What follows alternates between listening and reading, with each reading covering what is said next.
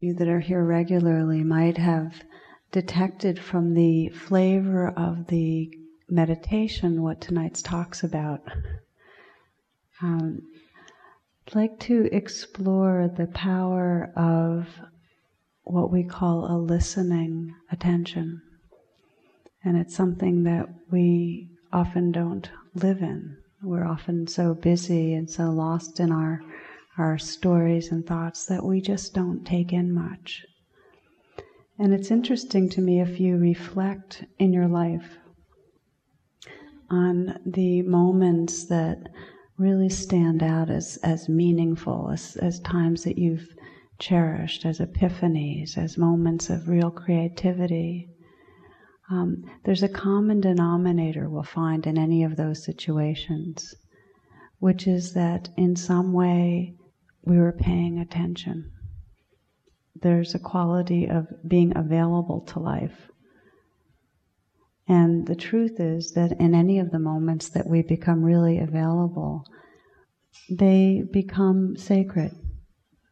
I love the uh, language of sacred presence because sacred isn't really something so special and different. It's it's the quality of um, awakeness and vibrance, aliveness, awareness that's really our nature, and it's possible in any moment that we wake up from the trance that we spend most of our time in. So, all of meditation training is really about how to pay attention.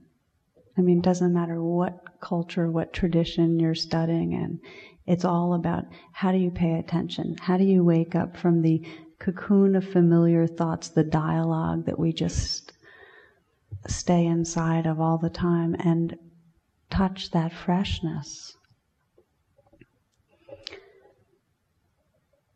in another way to say it is how do we reconnect and be at home right here in this body, in this heart, in this life? Because when we're lost in thought, when we're in our habitual mode, we've left ourselves. We're not here. These are the words of Thomas Merton. Of what avail is it if we can travel to the moon if we cannot cross the abyss that separates us from ourselves. This is the most important of all journeys, and without it, all the rest are useless.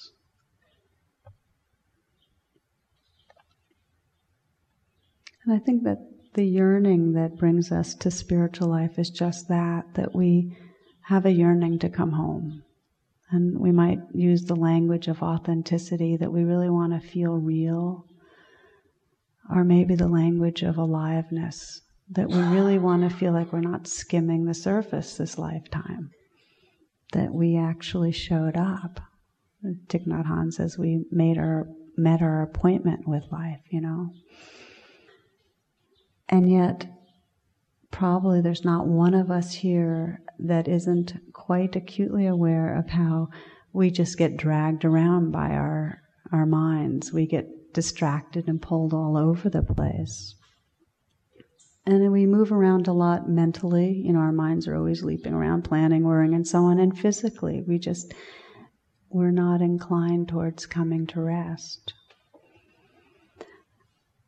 interesting article this week in the New York Times business section. Uh, I'll read you little pieces of it. it. Describes how we're addicted to multiple stimuli. Mr. Lax, a 44 year old venture capitalist, is sitting in a conference for telecommunications executives at a hotel near Los Angeles, but he's not all here. Out of one ear, he listens to a live presentation about cable television technology. Simultaneously, he surfs the net on a laptop with a wireless connection, while occasionally checking his mobile device, part phone, part pager, and part internet gadget for email.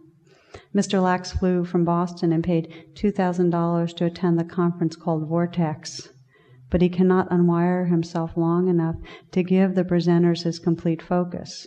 If he did, he would face a fate worse than lack of productivity. He would become bored. It's hard to concentrate on one thing, he said, adding, I think I have a condition. I like that, a condition. So there's scientists now that are studying an aspect of technology and how it affects our attention span, because this really is is culture wide.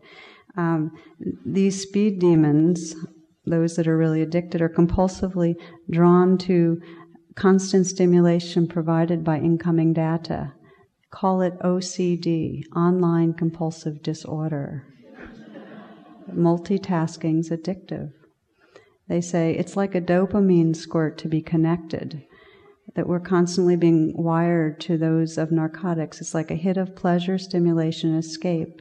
The same pathway as our drugs of abuse and pleasure, to constantly be feeding off of data, information, constantly needing to be on the phone, be email, be doing.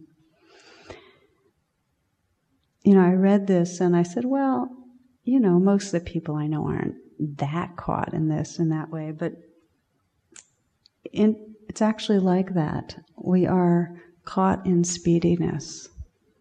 You'll remember some of you, Thomas Merton describes it a kind of innate form of violence in our culture, where we disconnect from the natural rhythms and we get addicted to doing. It's not just to be a participant in the world and be helpful and serve, it's an addiction to doing in order to, in some way, run away from some hole inside us, some feeling of incompleteness, some fear of unworthiness. We're pretty addicted. So, what's sad is that in this addiction, we're chasing after something. We want to feel more complete, we want to feel full, we want to feel alive. And yet, as I mentioned at the beginning, the actual experiences we most cherish in our life, and I think this is probably true for everyone here, are the ones when there's genuine contact with our own hearts and with each other, and there has to be a quality of presence. We can't be speedy at those times. This is Rumi. Totally conscious and apropos of nothing, you come to me. Is someone here, I ask? The full moon is inside your house. My friends and I go running out into the street.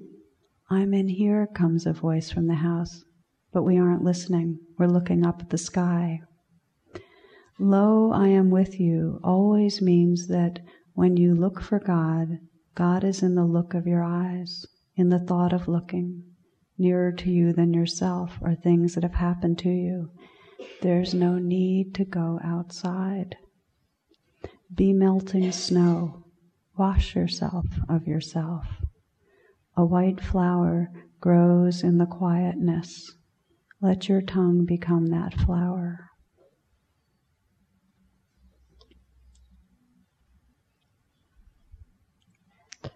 So, the quietness that Rumi talks about, and that really all the mystics talk about, is this listening presence when we're really abiding in the awareness that's here, available, able to be intimate with our world. So I'd like to explore a bit more tonight and how we can cultivate this kind of listening presence in our sitting, in our formal sitting, and also in our daily life. And we begin with the understanding of how we don't listen.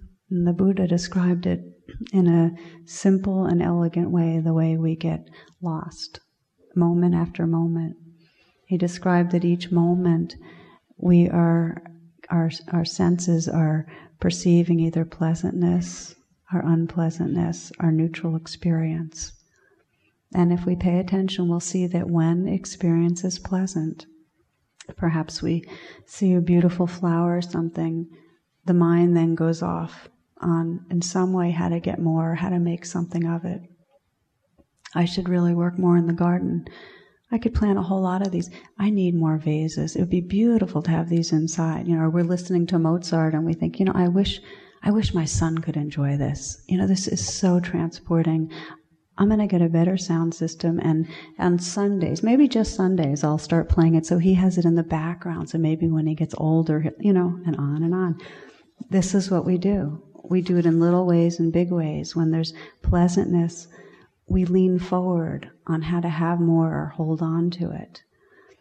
It's very rare that we can say, just this much instead of leaning forward just this much and arrive right here. We need such a, such a grand dose of stimulation that we don't know how to really touch the simple pleasures. We've lost our capacity to just really listen to the, the wind moving and the leaves or the rain, the, the sound of the rain or the roll of the thunder. Our taste the flavor of tea, to watch the flicker of a candle, to really just step on the earth and feel the pressure and the sensations of walking step by step, or to feel the movement of the breath. We think it's boring because we're so addicted to something uh, that's just um, really creams our senses, that really is so intense. We don't know how to say just this much. So that's the Buddha described with, with pleasure that we're wanting more. And he described with unpleasantness how we immediately get distracted because we want to stop it, control it, get away from it. There's that fundamental reaction that something's wrong with this and I need to fix it. So we don't just stay there and listen and feel. We go into action to change things. You'll remember I, I've mentioned many times that the syllable for the word busy in the Chinese script is heart killing. And that just says it all that we, we're so busy trying to make things better and trying to avoid our mistakes and avoid unpleasantness that this heart, when heart killing means that we armor ourselves. In a way, it's this, this curtain of armor that's like a soundproofing. It, it shuts out our world. So pleasantness, we hold on, we try to make more of it. Unpleasant, we're busy strategizing how to get away from things. And then when it's neutral, these are the moments when we're maybe brushing our teeth or taking the garbage out or driving or maybe having a conversation with somebody that we love or somebody we don't know so well, but we're in habitual mode and we don't expect things to be surprising to us. We just assume it's going to be a certain way. We're not open to new information and it's neutral, so we check out. We're just not there. So that about covers it. We're spending most of our time leaving the moment, leaving ourselves, leaving home. And it's very difficult to drop it because it's our way of controlling our experience, trying to maximize pleasure and avoid pain. So when we start exploring listening, what happens? When the instructions are, well, just listen. there's this habit of thinking we should be doing something, or that we need to add something to what's happening, or prepare for what might go wrong. And when it's listening to each other, how often do we really listen? You know, we usually are planning what we're going to say back or interpreting. We recognize the need for it, but it's hard. Steve Martin writes this. He says, There's now a sophisticated communication technique used between men and women that eases marital strain and opens wide the doors of understanding between the sexes. This new technique, developed by psychologists and sociologists, is called listening. It will be interesting to see if the new technique lasts or whether it will disappear and be replaced by older, more traditional methods such as leaving the room. I just found um, some of you know the Maxine cartoons, and this one says, Guess which four words women can say to scare a man out of his wits. And so you see four different frames, and in the first one she's there and her husband's reading a newspaper and she's saying, Our house is burning, and he's going, Mm-hmm, you know. And then she comes in, the Martians have landed. And he goes, Oh, really? She, the next frame, you have terminal cancer. And he goes, That's nice, dear. And then she says, We need to talk. Oh no, please, dear God, I can't, I'm too young to die, you know.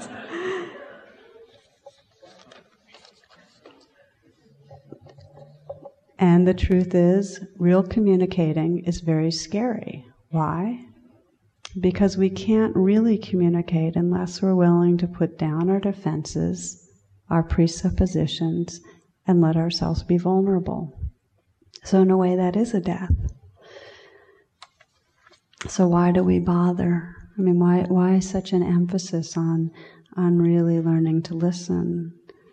Is quite simply that there's no real intimacy possible if we can't step out of our stories about what's going on and really be with someone and take them in as they are in that moment. You see, when we're with people, we have this idea about who they are and about where they're coming from and what they're going to say or what they mean. And as soon as we have a notion about something, the valve is reduced in terms of what kind of information we can take in. We are not available to new information. We're not available to experiencing that person as they are. And it's the same thing with ourselves when we're living in a story about what we should be doing or how other people are thinking about us or what's wrong with us. We can't listen to what's actually going on inside us in that moment. One of the descriptions I think so beautiful about love is that the most basic form of love is paying attention. That the way that we most basically can express love for another is by simply listening, taking that being in just just as they are. One of the stories that's now been circulating a lot, but I just I love it so much, describes it's called Song of the Soul. When a woman in a certain African tribe knows she's pregnant, she goes out into the wilderness with a few friends, and together they pray and meditate until they hear the song of the child. They recognize that every soul has its own vibration and expresses its unique flavor and purpose. When the women attune to the song, they sing it out loud. Then they return to the tribe and teach it to everyone else.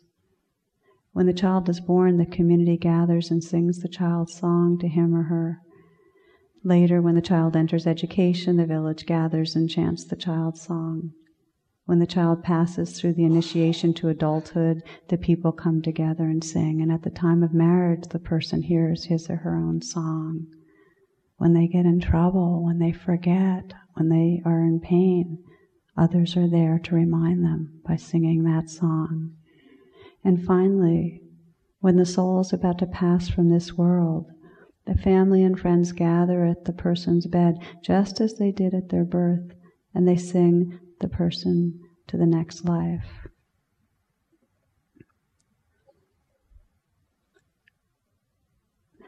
I, I, get really moved by that possibility of deep listening. You know, there's different ways of describing it, but really the possibility of listening so deeply that we can really discover who we are and who the person we're with is, who our children are.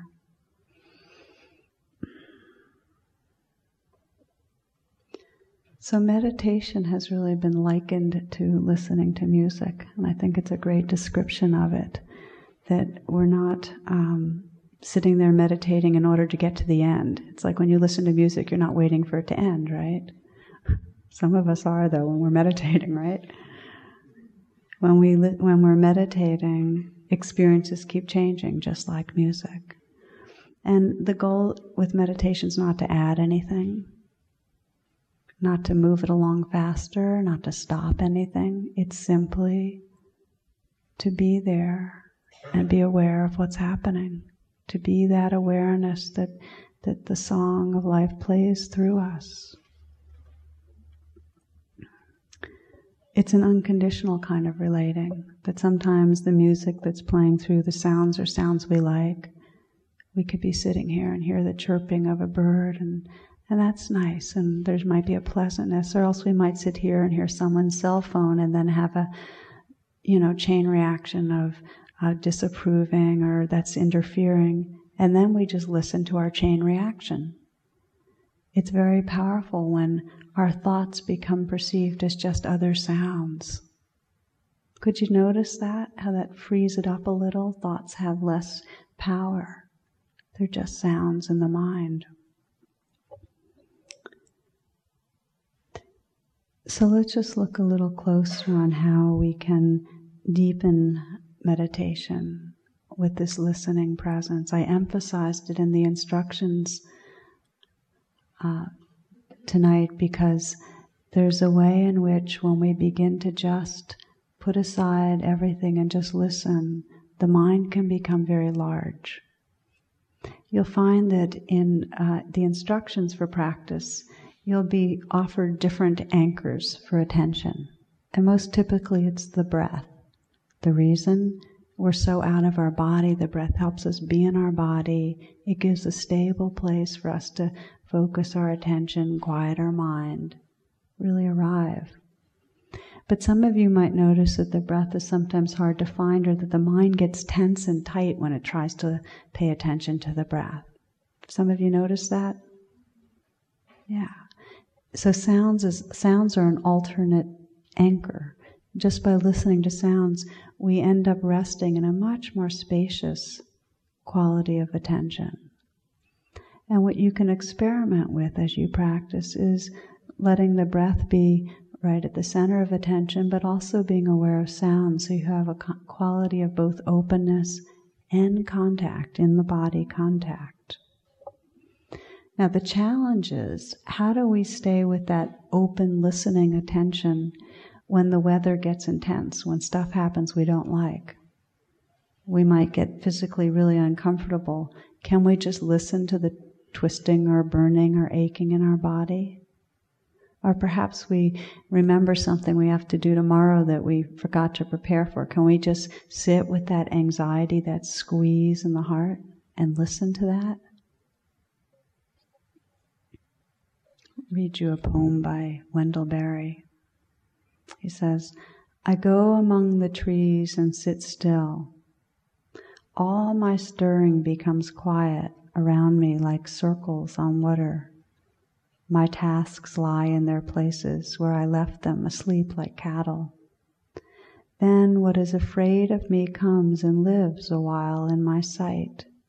What it fears in me leaves it, it sings and I hear its song. When what I am afraid of comes, I live for a while in its sight. What I fear in it leaves it, and the fear of it leaves me. It sings and I hear its song.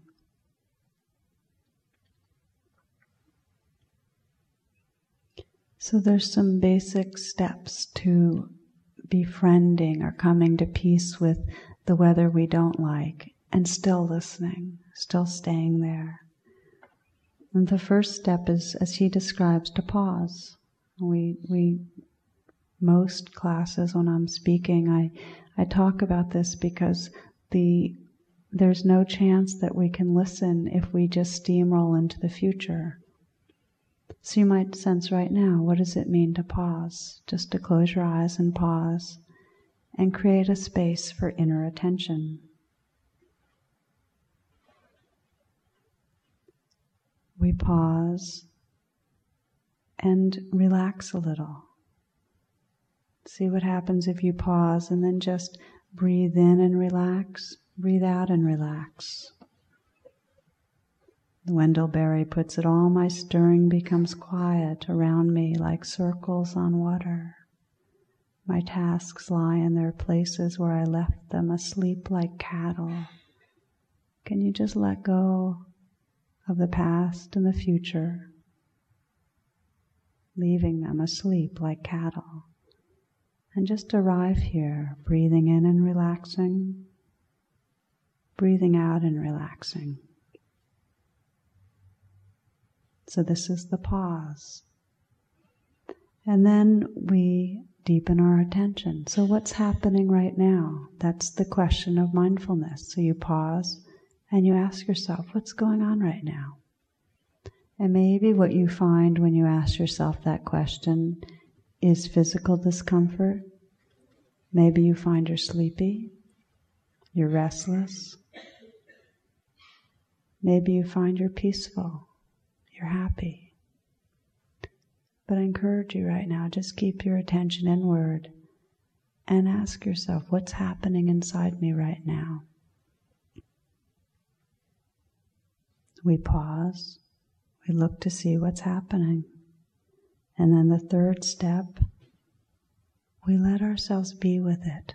We simply listen to the experience. Wendell Berry writes, Then what I am afraid of comes, I live for a while in its sight. Can we just be with what's here? Live for a while in its sight. Live for a while means feel it in our bodies, in our hearts, whatever's here right now. Just come home to it. And also listen. Listen to the sounds around you. Listen to your own heart. So there's both a quality of connecting with what's going on inside you and a sense of the space that's here. There's room for it.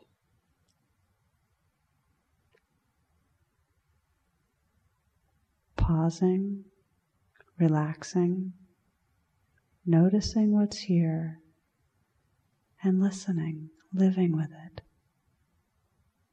This is the pathway to sacred presence.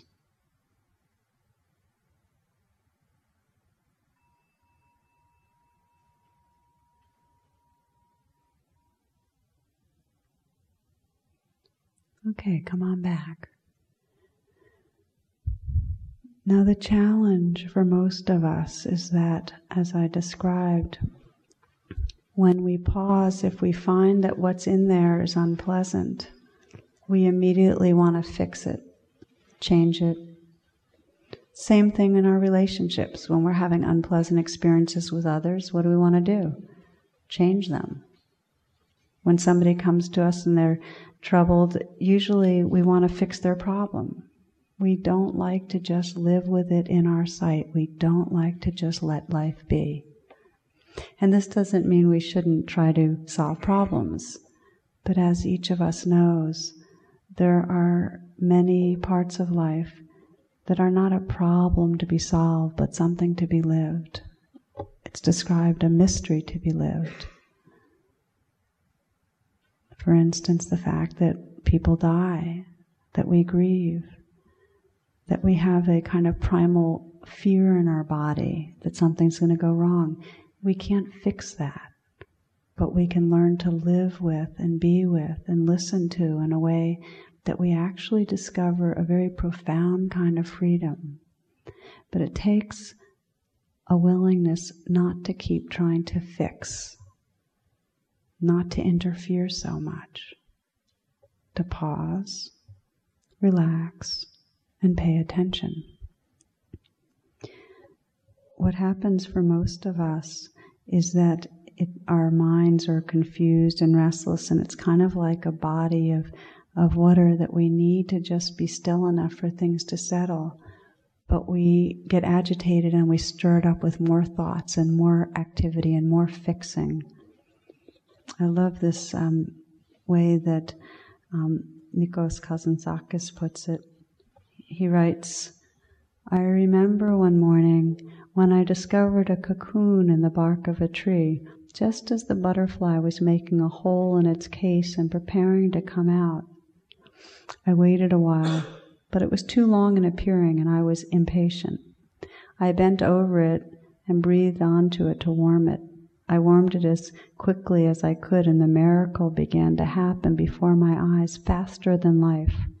The case opened, the butterfly started slowly crawling out, and I shall never forget my horror when I saw how its wings were folded back. The wretched butterfly tried with its whole trembling body to unfold them. Bending over it, I tried to help with my breath. In vain. It needed to be hatched out patiently, and the unfolding of the wings needed to be a gradual process in the sun. Now it was too late. My breath had forced the butterfly to appear all crumpled before its time. It struggled desperately, and a few seconds later died in the palm of my hand. That little body is, I do believe, the greatest weight I have on my conscience, for I realize today that it is a mortal sin to violate the greatest laws of nature. We should not hurry, we should not be obe- impatient, but we should confidently obey the eternal rhythm.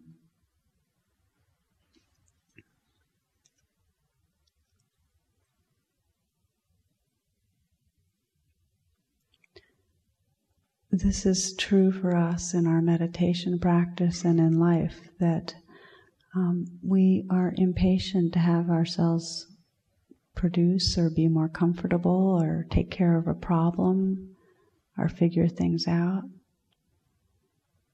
And there is a natural rhythm that if we can just sit with what's here, if we can just listen to our experience, our heart, and each other, the truth unfolds itself naturally, just the way naturally that butterfly could have been warmed by the sun and emerged in a healthy way. In the same way that in meditation practice, we need to listen to our inner life. The people of our life all need to be listened to. It's part of um, what allows us to be connected and to know that we belong, to, to feel a sense of being heard. So we offer an enormous healing to each other when we can put down our busyness and hold a space of listening for each other. I was reading uh, Desmond Tutu, Archbishop Desmond Tutu, and he wrote, he described this current era as a time of radical brokenness, which I thought was a good phrase. Of course, I like the word radical. But he said it's a radical brokenness in all our relationships, and that everywhere we look in the global family, there's disconnection and fear of one an- another. He also described it as an increasingly noisy era where people are shouting each other in print, at work, on TV, and the volume is directly related to our need to be listened to. People are clamoring for attention and will do whatever it takes to be noticed including killing innocent people, throwing bombs, doing acts of violence. Listening is what's needed in our world. And we need it politically, we need it interpersonally to be intimate, and we need it within our own being if we're to come home to our own hearts. It moves us closer, it lets us be in relationship. You know, the English word for um, health comes from the same root as for the word whole and also from holy.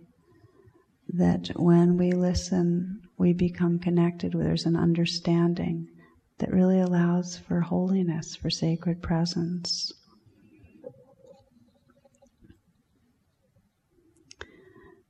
One of the most beautiful stories of listening that I have encountered, and I shared it here a year or two ago, was a story that a physician, uh, Richard Selzer, included in his book.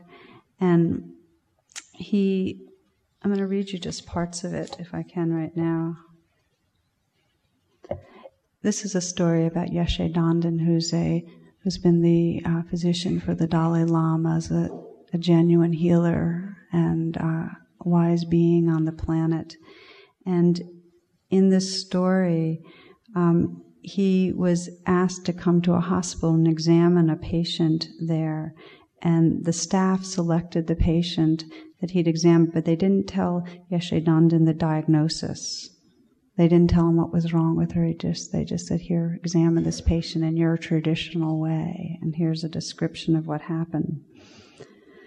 The examination, this is uh, one of the doctors is writing, Selzer's writing. The examination will take place in our presence, after which we will reconvene in the conference room where Yeshi Dhonden will discuss the case. We are further informed that for the past two hours, Yeshi Dhonden has purified himself by bathing, fasting, and prayer. The patient had been awakened early and told that she was to be examined by a foreign doctor and had been asked to produce a fresh specimen of urine. So when we enter her room, the woman shows no surprise. She has long ago taken on that mixture of compliance and resignation that is the face of chronic illness. This was to be but another in an endless series of tests and examinations. Yeshi Dhonden steps to the bedside while the rest stand apart watching. For a long time he gazes at the woman, favoring no part of her body with his eyes, but seeming to fix his glance at a place just above her supine form. I too study her. No physical sign nor obvious symptom gives a clue to the nature of her disease. At last he takes her hand, raising it in both of his own. Now he bends over the bed in a kind of crouching stance, his head da- drawn down into the collar of his robe. His eyes are closed as he feels for her pulse. In a moment he has found the spot, and for the next half hour he remains thus, suspended above the patient like some exotic golden bird with folded wings, holding the pulse of the woman beneath his fingers, cradling her hand in his. All the power of the man seems to have been drawn down to this one purpose. It is pal- but it is palpation of the pulse raised to a state of ritual. From the foot of the bed where I stand, it is as though he and the patient have entered a special place of isolation, of apartness, about which a vacancy hovers and across which no violation is possible. After a moment, the woman raises back upon her pillow. From time to time, she raises her head to look at the strange figure above her, then sinks back once more. I cannot see their hands joined in a correspondence that is exclusive, intimate, his fingertips receiving the voice of her sick body through the rhythm and throb she offers at her wrist. All at once I am envious, not of him, not of Yeshi Dhonden for his gift of beauty and holiness, but of her. I want to be held like that, touched so, received. And I know that I, who have palpated a hundred thousand pulses, have not felt a single one. At last Yeshi Dhonden straightens, gently places the woman's hand upon the bed and steps back. The interpreter produces a small wooden bowl and two sticks. Yeshi Dhonden pours a portion of the urine specimen into the bowl and proceeds to whip the liquid with the two sticks. This he does for several minutes until a foam is raised. Then, bowing above the bowl, he inhales the odor three times. He sets down the bowl and turns to leave. All this while he has not uttered a single word. As he nears the door, the woman raises her head and calls out to him in a voice at once urgent and serene. Thank you, doctor, she says and touches with her other hand the place he has held on her wrist as though to recapture something that had visited there. Yeshi Dhonden turns back for a moment to gaze at her, then steps into the corridor, rounds her at the end. We are seated once more in the conference room. Yeshi Dhonden speaks now for the first time in soft Tibetan sounds I've never heard before. He has barely begun when the young interpreter begins to translate, the two voices continuing in tandem, a bilingual fugue, the one chasing the other. It is like the chanting of monks. He speaks of winds coursing through the body of the woman, currents that break against barriers, eddying. These vortices are in his, her blood, he says, the last spendings of an imperfect heart. Between the chambers of her heart, long, long before she was born, a wind had come and blown open a deep gate that must never be opened. Through it charged the full waters of her river, as the mountain stream cascades in the springtime, battering, knocking loose the land, and flooding her breath. Thus he speaks and is silent. May we now have the diagnosis, the professor asks. The host of these rounds, a man who knows, answers congenital heart disease, he says, interventricular septal defect with resultant heart failure. A gateway in the heart, I think, that must not be opened. Through it charge the full waters that flood her breath. So, here then is the doctor listening to the sounds of the body to which the rest of us are deaf. He is more than doctor, he is priest. I know, I know, the doctor to the gods is pure knowledge, pure healing. The doctor to man stumbles, must often wound his patient, must die as must he. Now and then it happens as I make my own rounds that I hear the sounds of his voice like an ancient Buddhist prayer, its meaning long since forgotten, only the music remaining. Then a jubilation possesses me and I feel myself touched by something divine.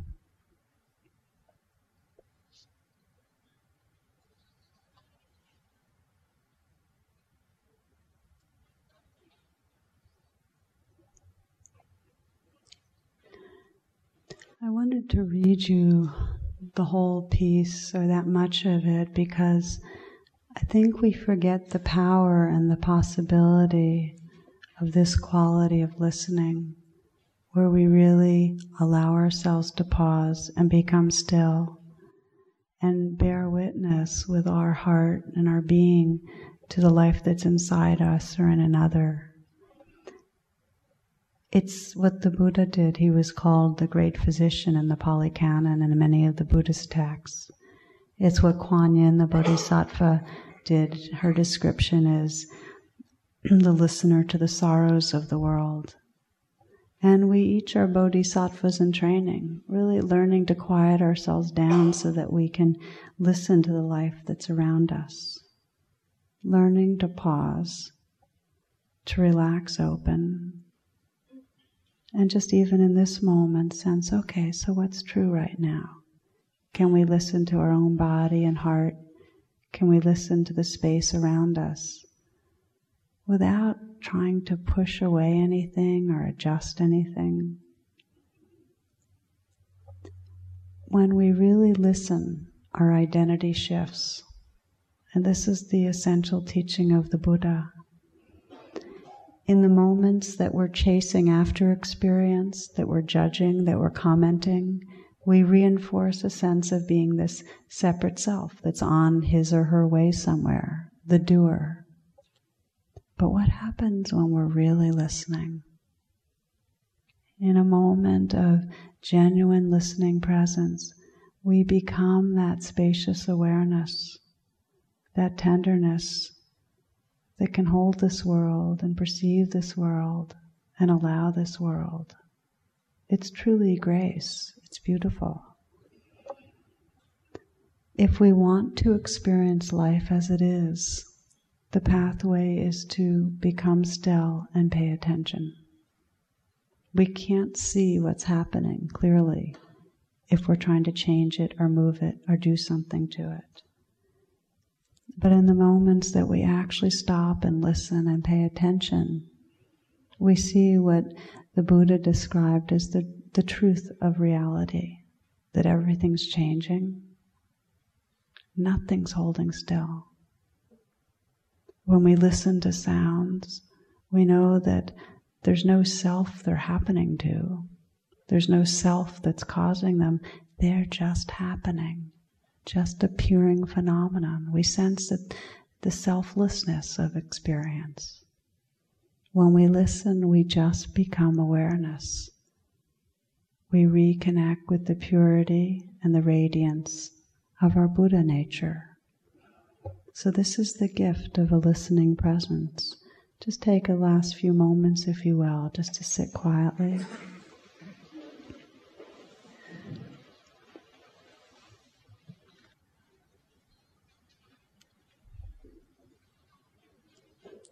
And let this be a sacred pause for you. It doesn't matter what the state of body mind is happy, sad, tired, restless.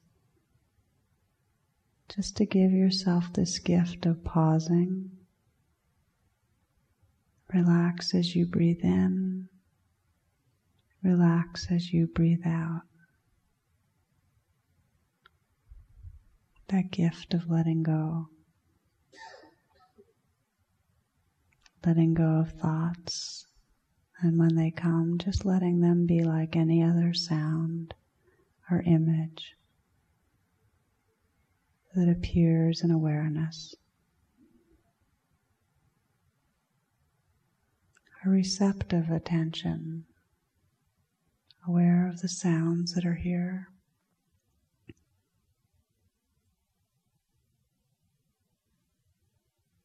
The small sounds in the room.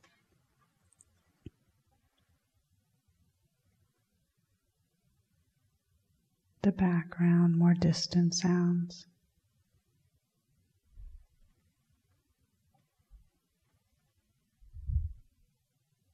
You might notice with the out breath that you can just dissolve outward with the out breath.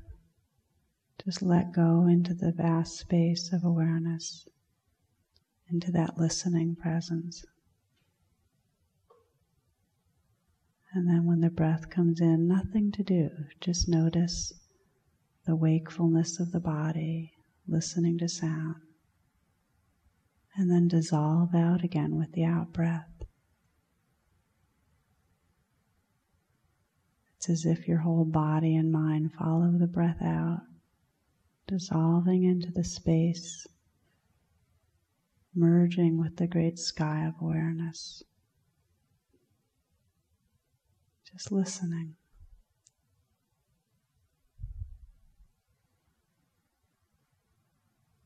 This whole world of sound appears inside the spaciousness of awareness.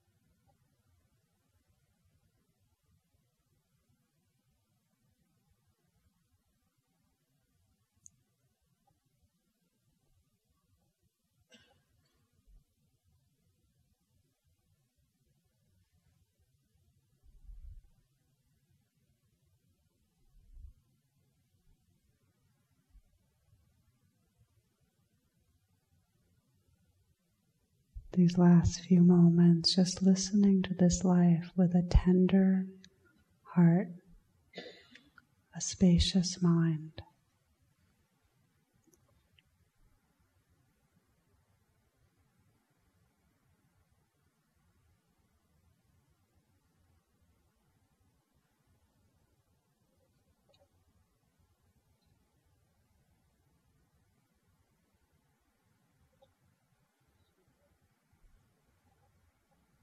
We'll close with the words of Rumi in a poem called Quietness. Inside this new love, die. Your way begins on the other side. Become the sky. Walk out like someone suddenly born into color. Do it now. You're covered with thick cloud. Slide out the side. Die and be quiet. Quietness is the surest sign that you've died. Your old life was a frantic running from silence. The speechless full moon comes out now. Inside this new love, die.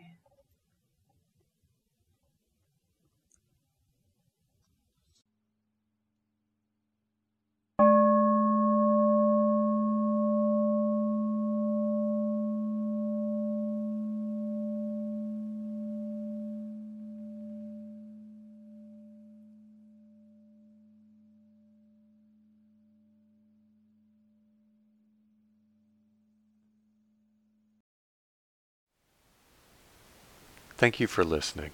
To learn how you can support the teachers and Dharma Seed, please visit dharmaseed.org slash donate.